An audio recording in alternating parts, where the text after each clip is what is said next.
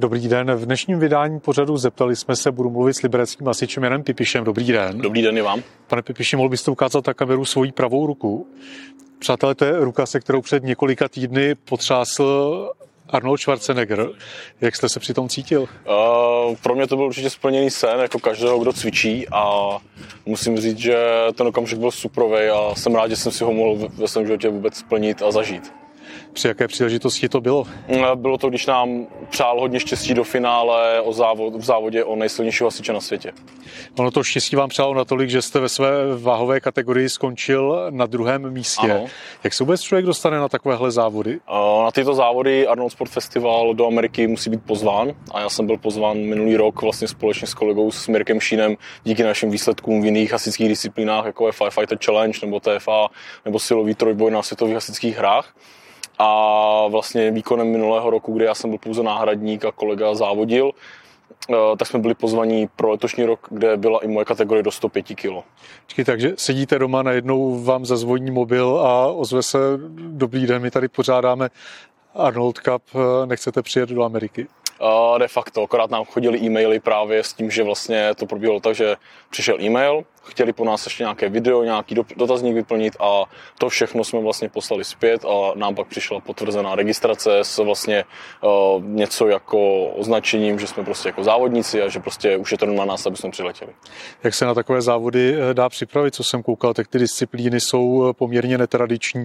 Jsem svého času do posilovny chodil, ale že bych tam viděl nějaké sudy a podobné záležitosti, mm-hmm. s tím se člověk úplně nesetkává. Tak třeba pro letošní rok, kde pro mě to bylo jakoby rok, kdy jsem mohl o sobě dát hodně vědět, tak pro nás to bylo tak, že nám dávali informace o tom, že budou strongmanské disciplíny, tak to je jasné. Strongman je vlastně uh, vysloveně daná disciplína, jako když někdo řekne já jsem spěráč, já jsem trojbojář, já, já hraju fotbal, tak prostě přesně se ví, co se dělá. A tak strongman je široká záležitost od převracení pneumatik přes tak, roztahování kamionů až, až po nějaké klády a podobné záležitosti. Přesně tak a nám vlastně tímto oznámili, že disciplíny budeme vidět třeba pět měsíců před závodem, takže v tom okamžiku my jsme se začali připravovat velmi komplexně. Pro mě znamenalo, že jsem musel přibrat skoro 10 kg, abych měl hranu té 105 kg kategorie. A když nám dali disciplíny, tak jsme začali trénovat ty disciplíny, ale ještě nám neřekli přesně, co se s nimi bude dělat a v jaký časový interval, nebo jestli to bude o tom, kdo zvedne nejvíc. Takže naše příprava už začala přímo na ty disciplíny. Potom, co nám odkryli poslední informace, tak už jsme začali pilovat techniku, drill a, a dopadlo to dobře. Je to o štěstí, nebo jste prostě fakt tak silný?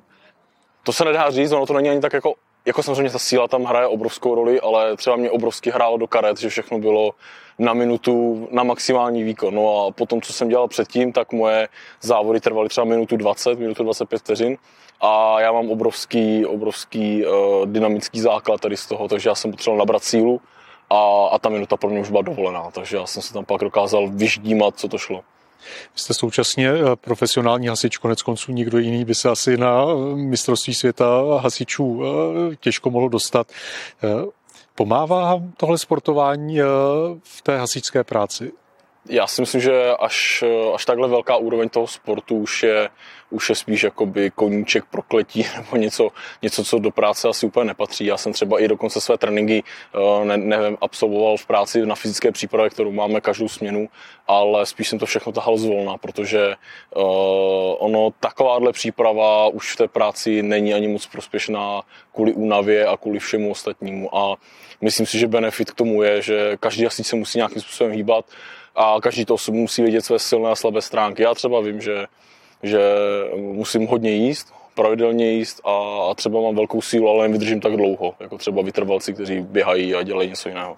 Jsem si právě říkal, jestli to člověku trochu nezamává v negativním smyslu z hlavu, že si pak začne připadat trošku jako nezničitelný Superman, když jsem tady druhý nejsilnější hasič na světě, což je samozřejmě trochu mediální zkratka.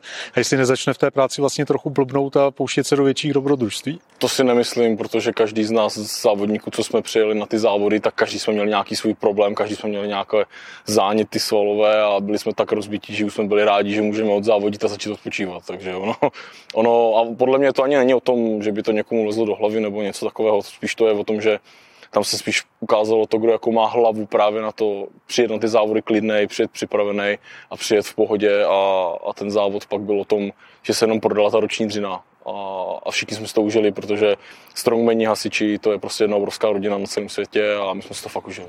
Co plánujete v téhle oblasti dál? Já to sám ještě pořádně nevím. Přišlo spoustu, spoustu pozvánek na podobné závody a, a já teďka hodně, hodně odpočívám teda a mám nějakou jakoby ještě svoji teďka přípravu v mezi přípravě, když to řeknu, nějakou jakože zase udržovačku a nějaké technické věci, ale plánuju určitě příští rok znovu Arnolda, znovu tady tu disciplínu, znovu tady tu kategorii a chci nabrat co nejvíc zkušeností, takže si chci dát možná až velká soustava, velké závody, těžké závody, abych dokázal být pod tím tlakem a ta moje hlava, aby si se naučila ještě líp pracovat, než se to podařilo a aby hlavně nabral co nejvíc zkušeností. Tak hodně štěstí. Druhý nejsilnější hasič světa Jan Pipiš byl naším dnešním hostem. Děkuji, nashledanou. Děkuji, nashledanou.